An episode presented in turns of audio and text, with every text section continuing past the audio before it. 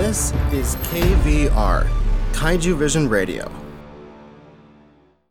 Hello, Kaiju and Tokusatsu fans, and welcome to Kaiju Vision Radio, a podcast about the appreciation of Kaiju and Tokusatsu movies and discovering their historical and cultural value. I'm Brian Scherschel.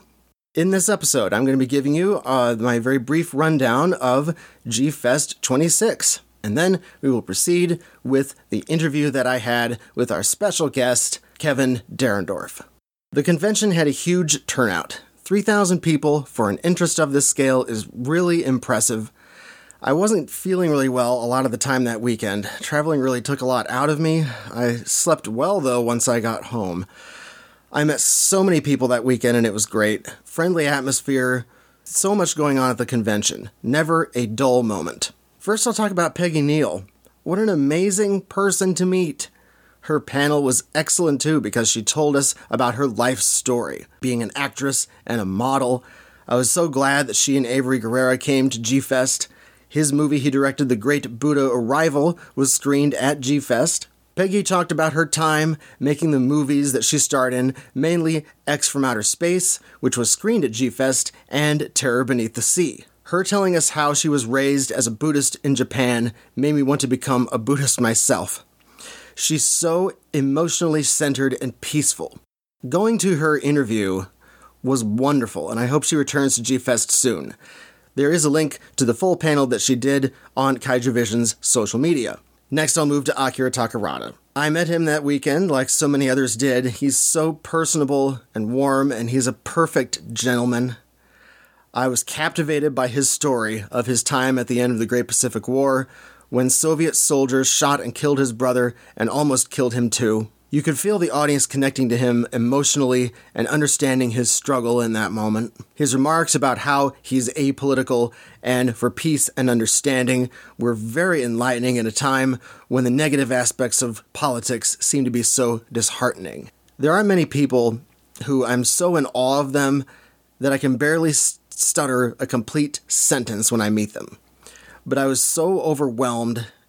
I told Mr. Takarada, thanks so much for everything you're an inspiration. And that's all I could get out. Check the video on Facebook or Twitter for the huge crowd that it was on his interview.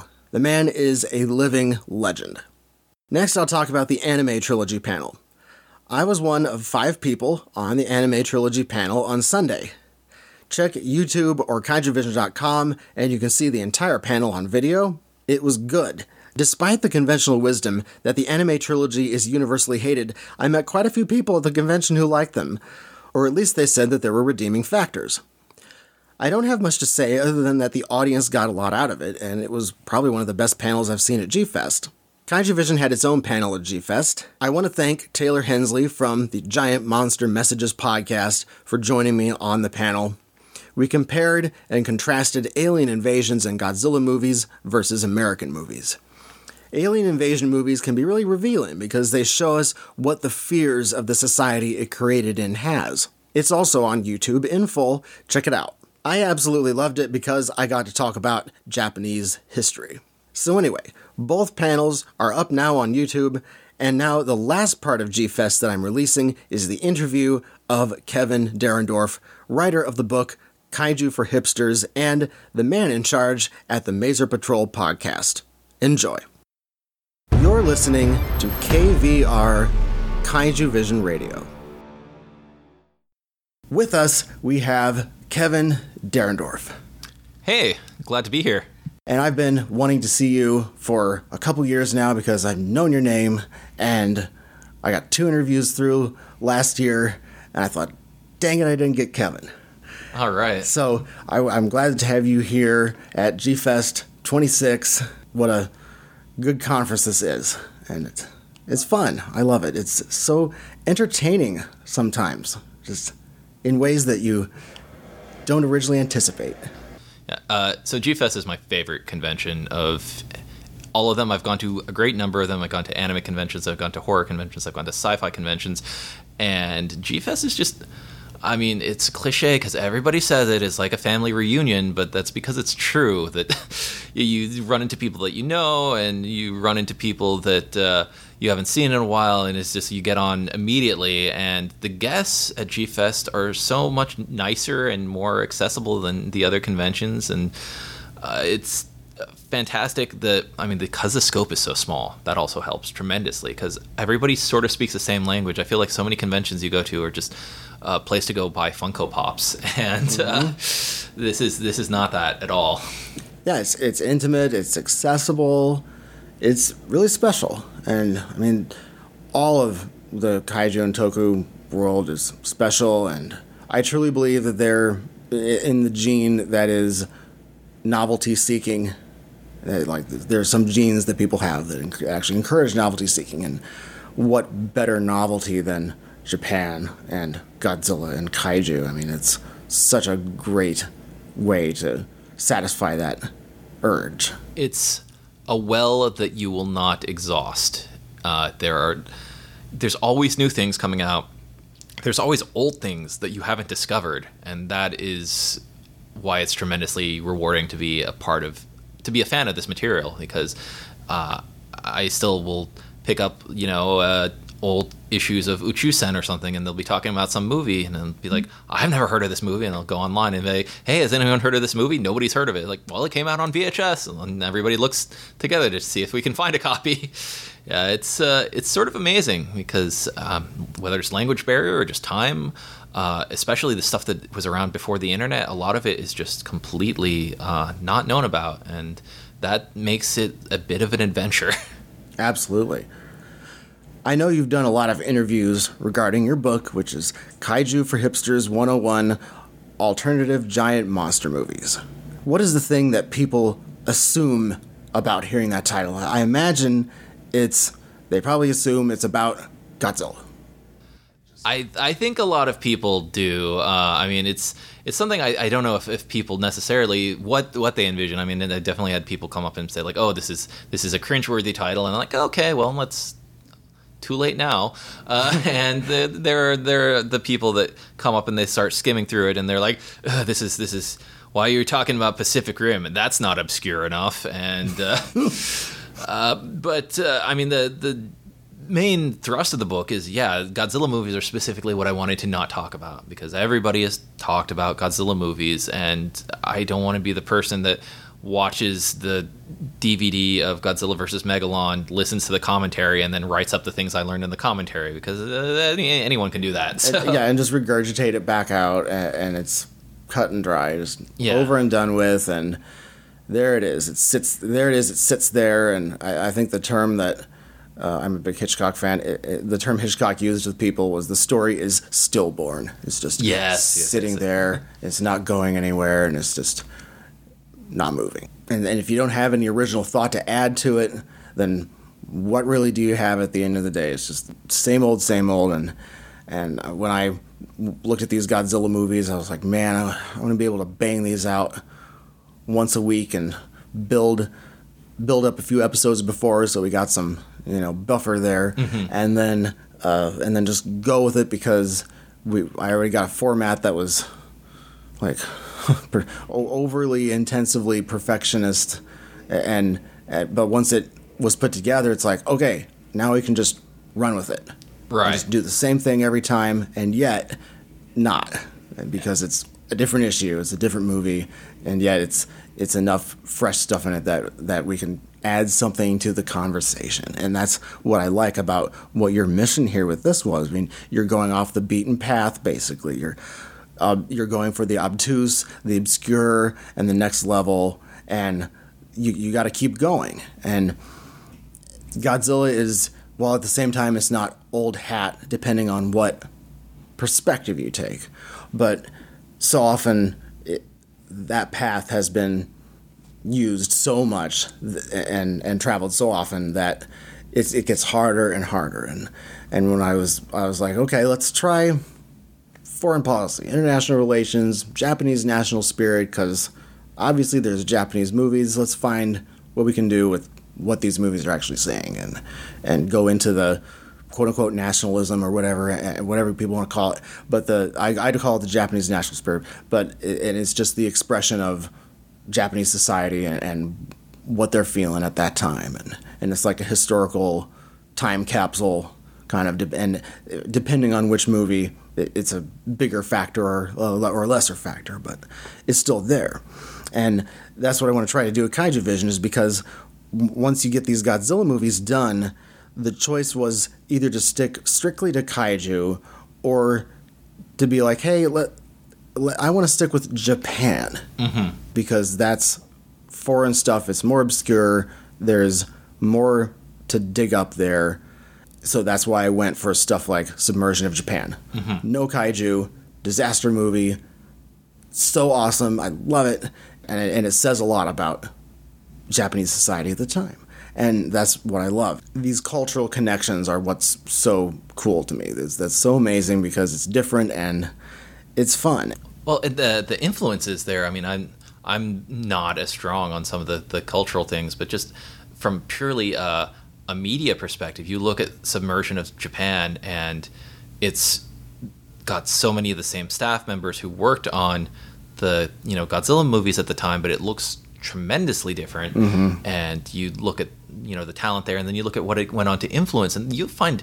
You'll find callouts to Submersion of Japan and Neon Genesis Evangelion. Yeah. Uh, you had Shinji Higuchi direct the remake, which he then there are, there are elements of there where you can be like, well, how does his portrayal of disaster in this affect his portrayal of disaster in Shin Godzilla or uh, Attack on Titan Yeah. or uh, any number of other things? So there's e- even those connections. Uh, but I, I mean, I'll, I'll freely admit, like when I listen to your show, like I'm.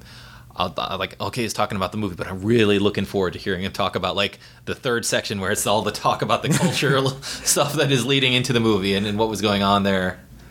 coming ar- coming up with a format like that was a daunting task that just kept exploding and snowballing into bigger and bigger. You know, it just turned into this giant template, and I'm like, wow, how did I, how did I just do this? And it just came and and like uh, the that that's what I love so much about being able to uh, find a format that actually fits all of these movies and you can just plug it in because the Godzilla movies are so utterly different from each other. You ha- you can't like relate them to each other just uh, unless you got some kind of some kind of a process. But Well, and, and I mean, I'm I'm curious because I feel like there'll be times where like you'll have two movies that are really about like say the student riots or something, and how do you choose which movie gets that coverage, and and then you know if you have a movie where you feel like you've already talked about it, like do you how do you come up with a new section for that? yeah, and like with uh, with the King of the Monsters, I'd already done environmentalism and I'd already done extreme weather even from uh, Son of Godzilla. So I was like, uh, wait a minute, eco terrorists, and I, I remember Yeah. going on to that and. Uh, I researched the subject back in graduate school, and I thought, "Wow, this is really interesting." But then I read about it, and I was like, you know, the story of I was I was radicalized on the internet is old. Mm-hmm. It's officially like an old story. Now everybody's heard it, and it doesn't matter what it is, what kind of extreme. It almost doesn't matter anymore.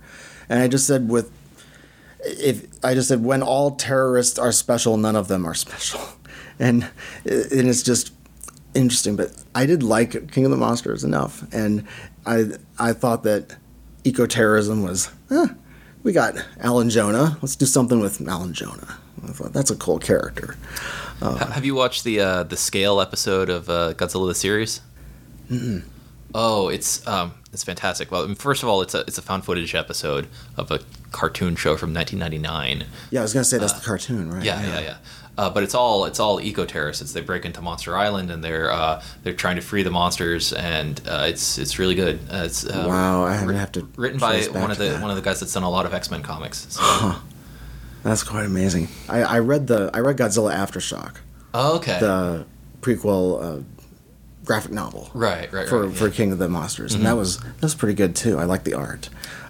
I I was a, I was a little disappointed because he does that that cool like uh, wave thing that comes off of his spines and that and like I was hoping for something like that in the movie and it's just sort of eh. Mm-hmm. The- I mean the, the the Mothra wings when he has a, a nuclear pulse is, is neat but I Yeah. I'd like to see something really innovative but that's because I was spoiled by Shin Godzilla. yeah, and like, yeah, th- this this show was practically made for Shin Godzilla, right? Like it's it, it, three hour and fifteen minute long episode that just I couldn't stop writing, oh yeah yeah yeah. trying to find more and more levels of it, and it and it was political. It was just everything that I wanted.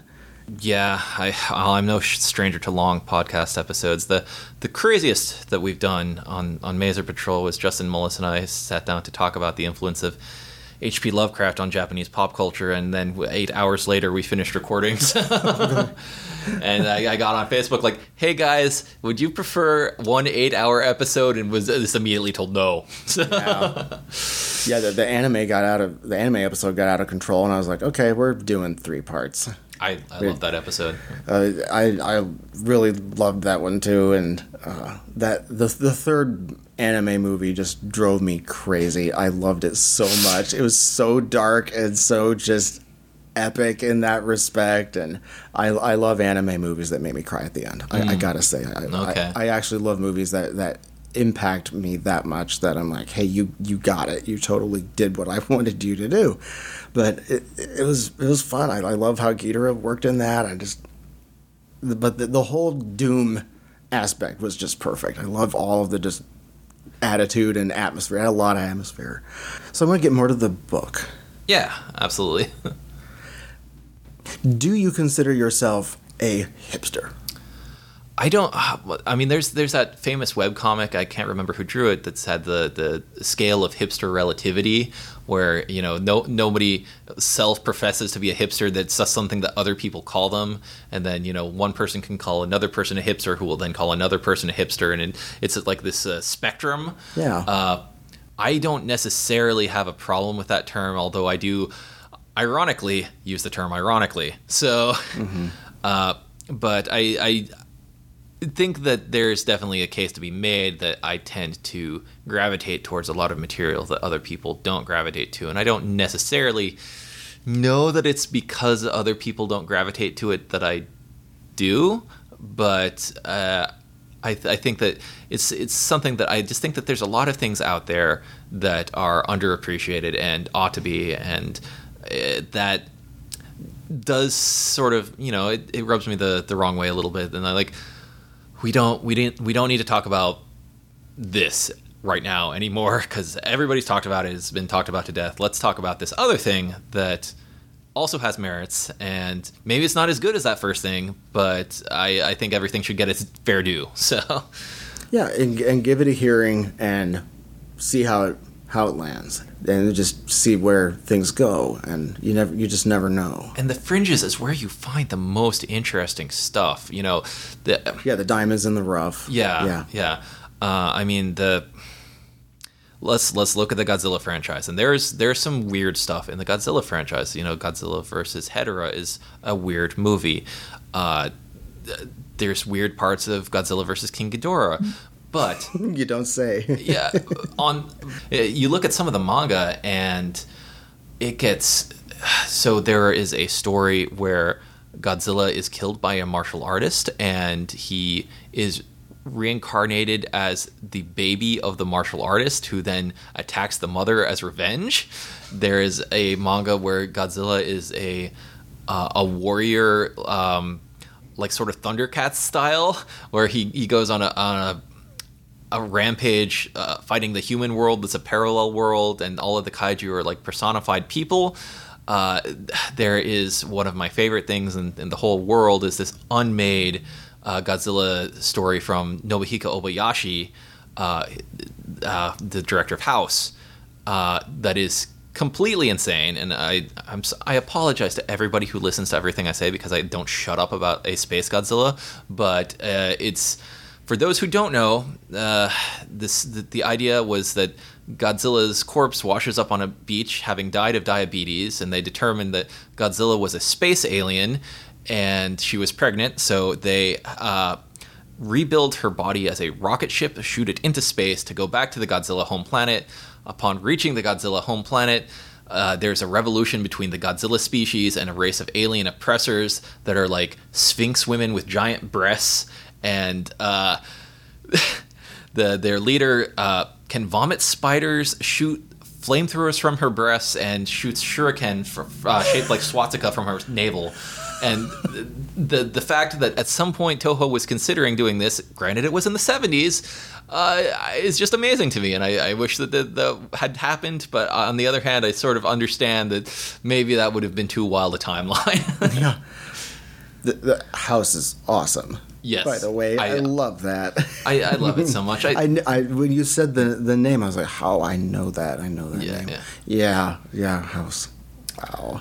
yeah, and that was that was something um, that people had. There was a lot of misinformation about it on the internet because I think a few people had the issue of, of Starlog that it ran in, and it was across multiple issues in the '70s. So you know maybe people had one issue, they had the other, uh, but a lot of people don't speak Japanese at all, and they'd sort of make up a story to go with the illustrations, or they would make up things about the story. A lot of people say that it was written by Katsuhiro Otomo. In fact, it was illustrated by Katsuhiro Otomo, who went on to create Akira.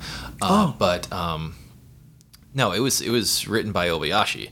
So uh, and uh, that's another thing. Like you you you know about House. You know that's a crazy movie. Yeah. A lot of people don't, and they they're just like, oh, well, this this sounds like maybe they should have gotten uh, Yoshimitsu Banno to direct it. Like. No, I, I think I, I think Obayashi would have been perfectly crazy him, Ab- by himself. Absolutely, yeah. He doesn't need any help. yeah, No. yeah, yeah. He's that, yeah. He can create so many great things on the screen that I've never thought I'd ever see. yeah. But- So that, I mean, that was that that that case was, um, you know, I managed to acquire those issues, and then uh, my girlfriend is fluent in Japanese. She is a professional translator, and I just sort of asked her very, very nicely, and she decided that she was going to uh, to help me out and, and provide some translations for those, and and now everybody knows about this story, and it's great. Yeah, and and you're you're getting something that nobody ever thought even existed, and you're saying, "Hey, this this actually was a thing," and let's take a look at it and see how just amazing it was. I, I want to is I, I- feel like sometimes I want to go back to like the 70s, which I wasn't even alive, but I I want to go back there now in a way, and also the 60s. Yeah. But uh, I, I would I would almost kill to be on the set of some of the Godzilla movies that they made in the '60s, just to be the fly on the wall and and just watch the creative process happen and watch a movie, you know, movies like that come together. and And be like, hey, Sampo Sans, you're not doing what you said you did. do you think that part of hipster culture is about going back? I think so. I mean, you you look for the stuff that's been ignored, and you don't know that stuff has been ignored usually while it's happening. I think that there's a lot of stuff that uh, sometimes you can see things happening like as it's going, and you're like, hey, more people should pay attention to this. Yeah. Uh, an example would be the comic series Kaiju Max. is completely phenomenal. I don't know that every Kaiju fan is reading it, but they should be. Uh, however, a lot of stuff is you only really recognize it in retrospect, either because it was sort of big when it came out, or and it just sort of fizzled away, or uh, or it's just completely been forgotten, and and you go and you're like, hey, you remember this thing? A lot of people don't, and then you can introduce it to a new new generation, and uh, yeah, I, I think some people will specifically. I mean, especially with with Tokusatsu because there's like such an emphasis on practical special effects and whatnot. And they're like, I won't watch anything with CGI in it, and then you you are limited to like, okay, well, we just have this realm to mine, and then you can find those those diamonds in the rough. You know, your Orochi strikes again or something like that, uh, where I think a lot of people would appreciate it if they could see it, but for the most part, they can't. Right. Yeah. And one thing that I think delayed the release or the the idea of this podcast was that I, I was examining things back in 2006. I bought every single Godzilla movie I could get my hands on, and it was about two thirds of the ones that were around. And I thought, oh, I can't.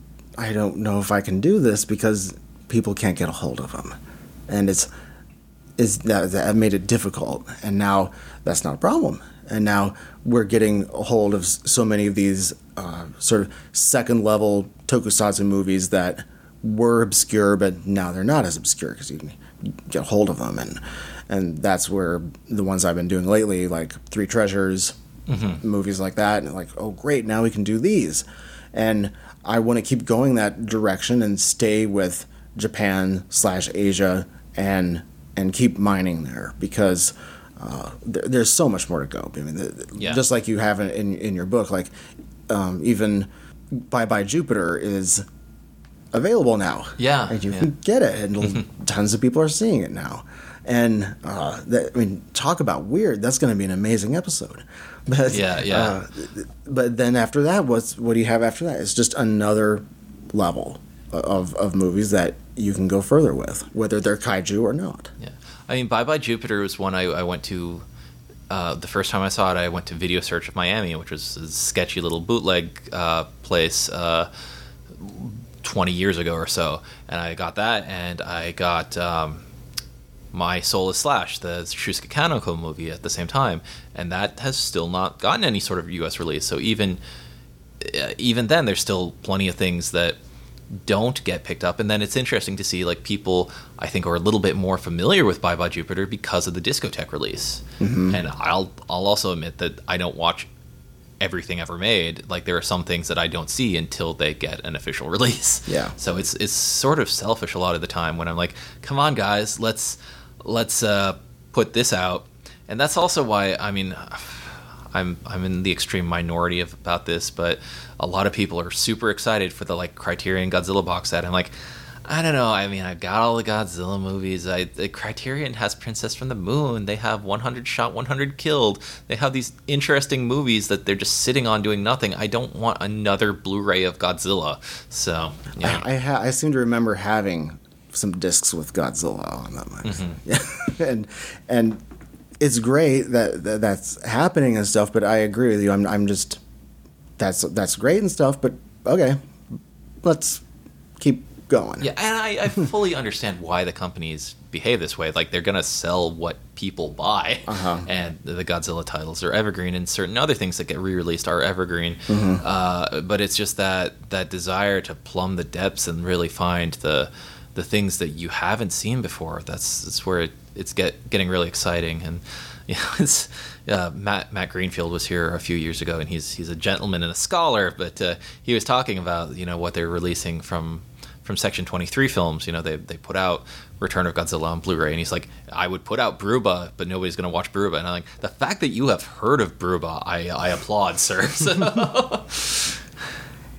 and once I finish more episodes of what I'm working on now, I need to see more obscure things mm-hmm. and find ways to appreciate those because it's like getting a you know finding a box somewhere and you bring the box in and you're like hey let's look in this and figure out what's in it yeah and, and, and examine it you know for for kaiju stuff that was a big part of the idea behind the book was that uh, people can look at a list of Godzilla movies and they can look at a list of Gamera movies and even the other Toho kaiju films are fairly well documented. Yes. But I think a lot of times there is stuff that just completely passes people by.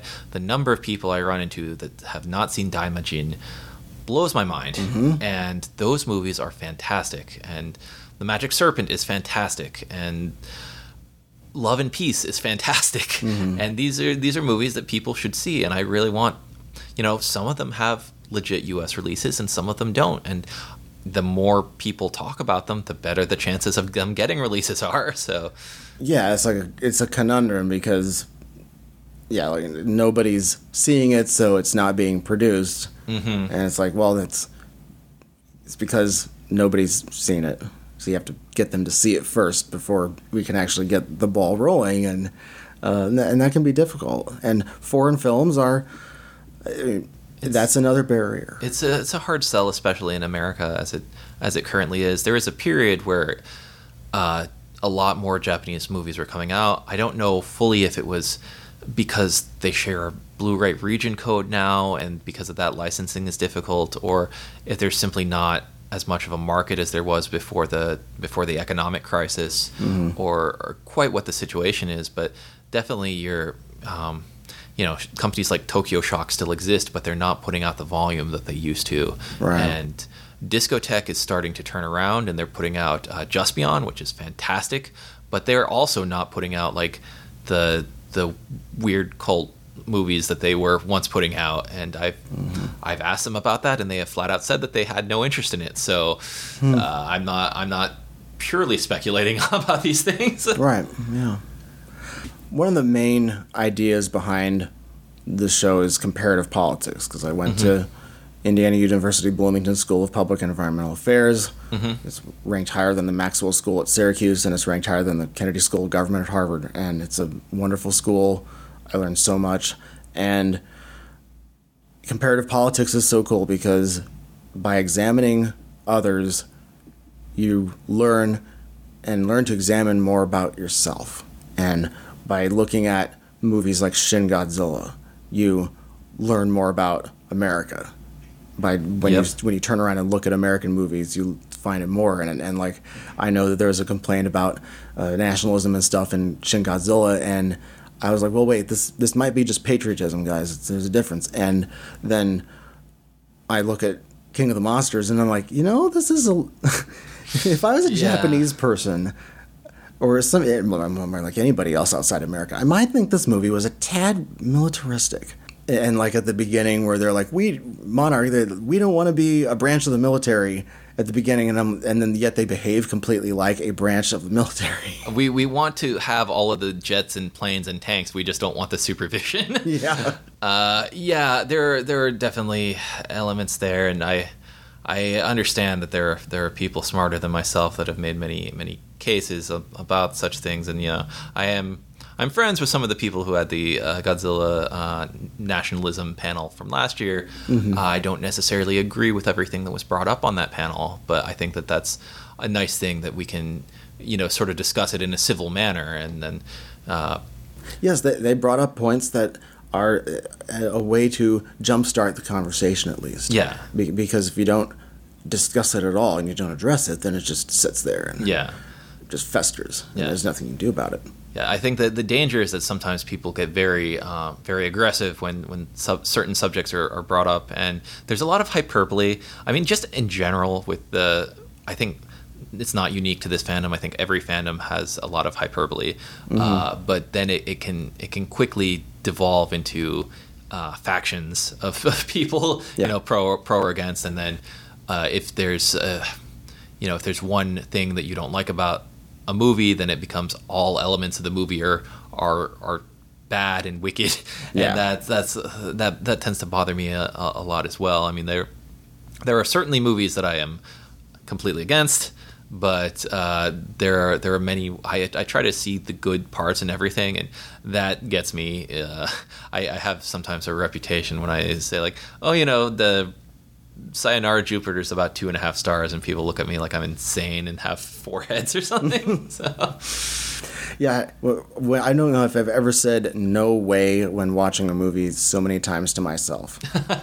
when, when I then when I watched Bye Bye Jupiter, yeah, like no way, as in this is so awesome. I can't believe this is happening on the screen right now. But the reason I wanted to have you on is because you're clearly into going deeper. You're going into the obscure, and so you have something in common with one of the many missions of this show, which is to go deeper, particularly in the direction of international relations, macro trends of history, and and looking at Japanese history, world history, American history sometimes, but usually it's something Japanese. And um, there's there's so much more to to go, and 50 episodes is. I might let, you know, I might end up looking back on it and being like, 50 episodes is nothing, but there, I, I could go another 50. I did some really weird research tangents while I was working on the book.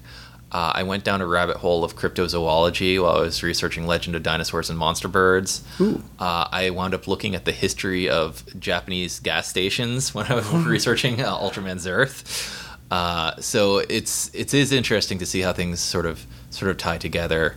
Um, I mean, mostly I, I again I focus on media uh, in and of itself a lot of the time, and I think it's um, another another blind spot that that people have is you know you have your fans of tokusatsu and your fans of an- animation and they don't tend to cross over as much as I would perhaps like and so many things influence each other one way or another uh, and I think that that's that's a, a wealthy area to explore is look at even even like how American and British science fiction has influenced uh, Japanese science fiction. You know, like I said, we did a eight hour episode about H.P. Lovecraft in Japan, but you could you know take the take a look at you know numerous other Western authors and and see how they've influenced Japanese pop culture, and then vice versa. You know, in in recent years, you you do get more animeized forms of, of things like um, Elysium, for an example. When I first saw the trailer, I was like, "Is this Battle Angel Alita?" Well, you know, it's sort of. yeah, or Avatar, biggest movie ever made. Still, I think I haven't checked the the running with the with Avengers Endgame. Yeah, it was like neck and neck there. Yeah, Yeah, but Uh-huh. I mean that that movie, I feel there's there's so much anime all over that. yeah. Uh, so I think that, that that's that's pretty interesting too. Uh, I have a recommendation for you. Um, it's there is some kaiju content. It's not a movie, uh, but the TV show Concrete Revolutio is fantastic. It's a it's an anime series, but it's sort of set in an alternate Showa era where um, all of the superheroes and kaiju and things are real, but you also have all of the uh, the you know left wing terrorist attacks and the, Right. the uh, cultural revol- There's an episode where the Beatles show up and give people superpowers. Like it's it's just full of of weird things like that. That it's great to look at from a like. Okay, so this is referencing Ga- uh, Gekko Kamen, and this is this is Astro Boy, but it's also Sputnik, and uh, Yeah. it's um, it's really neat to just go through and see how the the wires connect across the the actual history of the Showa period, and then all of the pop culture getting getting woven together in this narrative. That sounds really fascinating. Yeah, I'd it's- definitely it's take a look at that. And that's another thing with like the Japanese fandom is a how it's different than like the kaiju fandom here because over here it's all sectioned off. Mm-hmm. Like, Yep. and, and meanwhile in Japan it's like anime, kaiju, more things like that put together and and they cross over.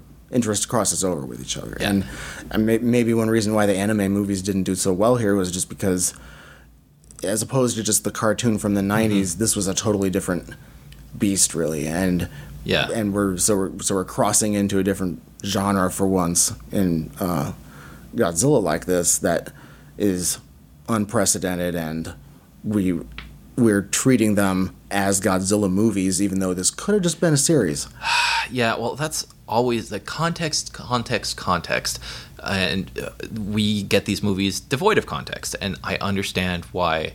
If you get Invasion of Astro Monster on a DVD, and you get Godzilla vs. Gigan on a DVD, and you think, mm-hmm. okay, these are both movies that came out and they were direct to DVD. Why are these not the same quality? Yeah. and that is not how they were envisioned and not how they were produced. Mm-hmm. So I think that that's really the the the big factor to keep in mind. And it's the same thing with the Netflix movies. They were designed for Netflix. Mm-hmm. Uh, they were they were released in theaters in small runs, but they were not intended to be the successor to Shin Godzilla No. or anything like that. They were they were placeholders while uh, they were waiting to get the rights to work on another movie. Yes, yeah, and that's the, and that's the thing. Like some of these Godzilla movies, I, I really wish that like we had, we had had like a Japanese person just come here from Toho and and just be like, okay, this is the purpose of this,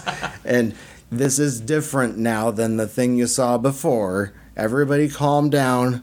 Just it's different, all right. Just trust me. To an extent, we get that sometimes. and, and I I loved when but Shinji Higuchi I loved when he introduced Shin Godzilla he he said how okay everybody this movie was made for Japanese people mm-hmm. you know and it's like put it right out there because it's all about 311 or a huge amount Yeah. of it is and, and disasters and just the, the entire psyche behind 311 and and just all that and, and researching 311 was so amazing. And I remember I remember when it happened and it the all-encompassing hugeness of it was just un, unfathomable. I, I can't Yeah. imagine something like that happening in America.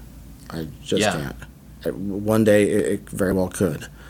I, I think that that's something that gets lost on a lot of people, not not on everybody, but just how much 311 stuff is involved with Shin Godzilla. I mean, the the yeah, whole the whole movie, the whole moving thing, and the whole going dormant, and, and Yeah, yeah. all of that explains it. the, yeah. the the movie is literally about a bunch of people sacrificing themselves to shut down a nuclear reactor. yeah, So, uh, and it speaks volumes that the other major hit from Toho that year, I mean, the highest grossing movie in Japan that year was Your Name, which was also a lot about 311. It was less blatantly so, but it was tapping into the same psychological trauma. It's it's again about a big natural disaster and people trying to save other people from that natural disaster. So, I mean, that's that's a case where I mean, they're they're talking about a, a U.S. remake of it, and I just I don't understand what the. Uh, what? well, I mean, there's also the U.S. remake of Akira, which is just completely inane. That's a terrible idea, and has always been one. Yeah, I was kind of I mean, you, scared when that. you can't get much about. more Japanese than Akira. No, you can't. yeah, uh, yeah. Sometimes you can find resources super easily. Uh, it depends on on what you're looking up. You know, for uh, old movies, it tends to be uh, things that had major releases. You can find information very easily. For certain other things, you sort of have to speculate a little bit. Yeah. Um, and the the hardest are things from like the straight to VHS era, because a lot of that was not particularly well documented. Uh, And the, and like the probably the preservation was a an Yep. issue too. yep, that Uh-huh. that is definitely it. And I know about what's been going on in Europe with all- of these movies that were made in Europe that were old, and then all of the films degrading, and there's not enough time to save them all. You you know, like Criterion can only grab so many of these things and turn them into DVDs, and God, the, the entirety of Southeast Asia just makes me cry a little bit because I look at, you know, movies from from Taiwan like War God and like this is amazing. Why is the best print of this terrible? uh-huh. Uh, I uh, another one was uh, yeah. So anyway, there's there's another movie that I found um, that the there was only chi- there was the English dub, but there wasn't an original Chinese audio track that I found. However, I did find the English dub with Chinese subtitles, which suggests that the Chinese original language version is just completely gone.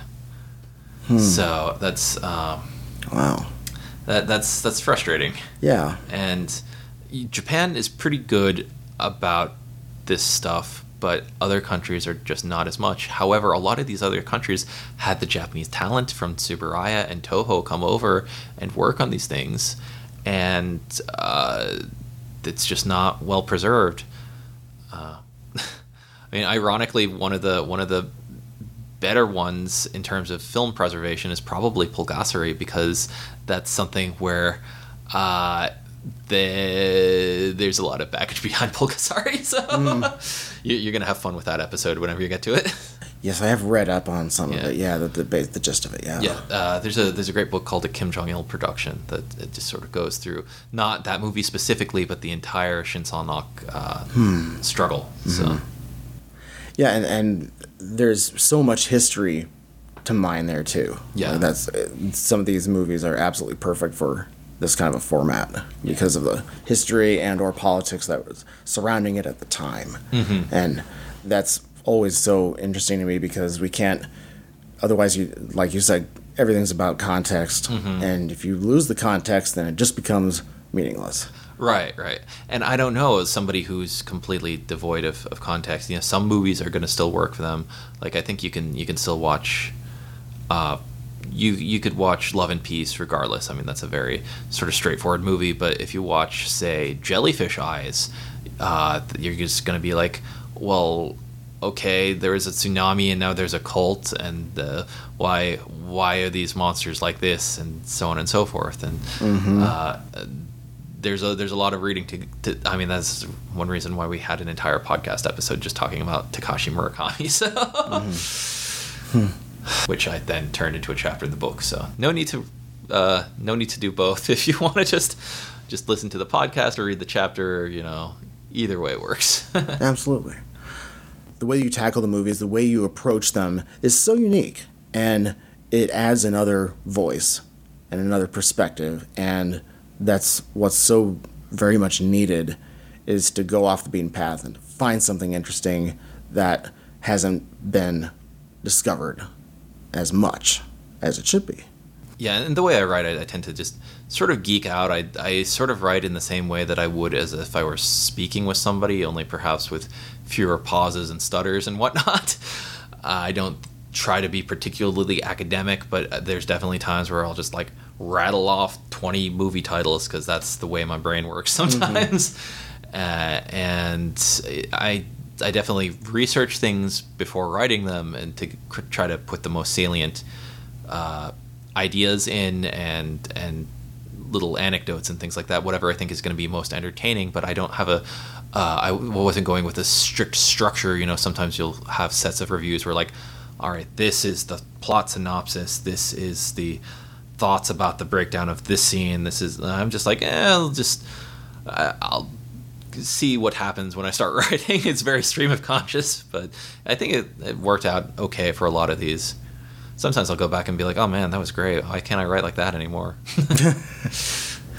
and that, listeners, is Kevin Derendorf, who I've wanted to see for a couple years now since I started coming to G Fest. And he's he was on 17 panels this time around this year, and I know I could never do that. It's actually six, but that may as well be 17. So right, and and and it's so important to have you here, and it's it's this whole conference is such a an amazing event, and I, I look forward to it in my own messed up way, where I'm like, okay, I'm gonna see more things that I haven't before, and and meet people that are actually on the same wavelength, because that's not always the case for sure, and I did maybe the Godzilla and kaiju community is a niche audience. I, I don't really know about that term because it it it sh- it shouldn't be a niche audience necessarily, but it's just that we're so surrounded by so much media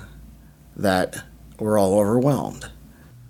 I think there's a lot of people who are who are sort of casually into kaiju stuff, and then there's the the people that definitely are, are much more into it. So if you look at like the entire audience for, I mean, Shin Godzilla for an example, a lot of people went to go see that movie that said, you know the the number of people who are who are very very into stuff like this uh, is not that huge. I mean, we're we're looking at record breaking attendance for this convention, uh, which is only about forty five hundred to six thousand people. I've heard the estimates for this particular uh, set of, uh, of days, but that's still only a fraction. I know a lot of people who are very into the stuff who are just not coming to the convention, and I would encourage anyone who is out there and on the fence about whether they should attend G Fest to uh, to come and, uh, and give it a try. And there's panels, there's shopping, there's movie screenings, there's the Pickwick where you can see all of the like.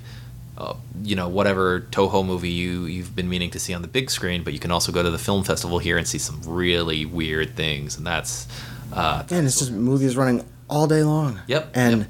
there's when I first heard about G Fest, I had no idea how much stuff there was. Mm-hmm. It's way more than I thought, and especially the panels. There, there's so many awesome panels put together about so many amazing subjects, and it's all quite academic.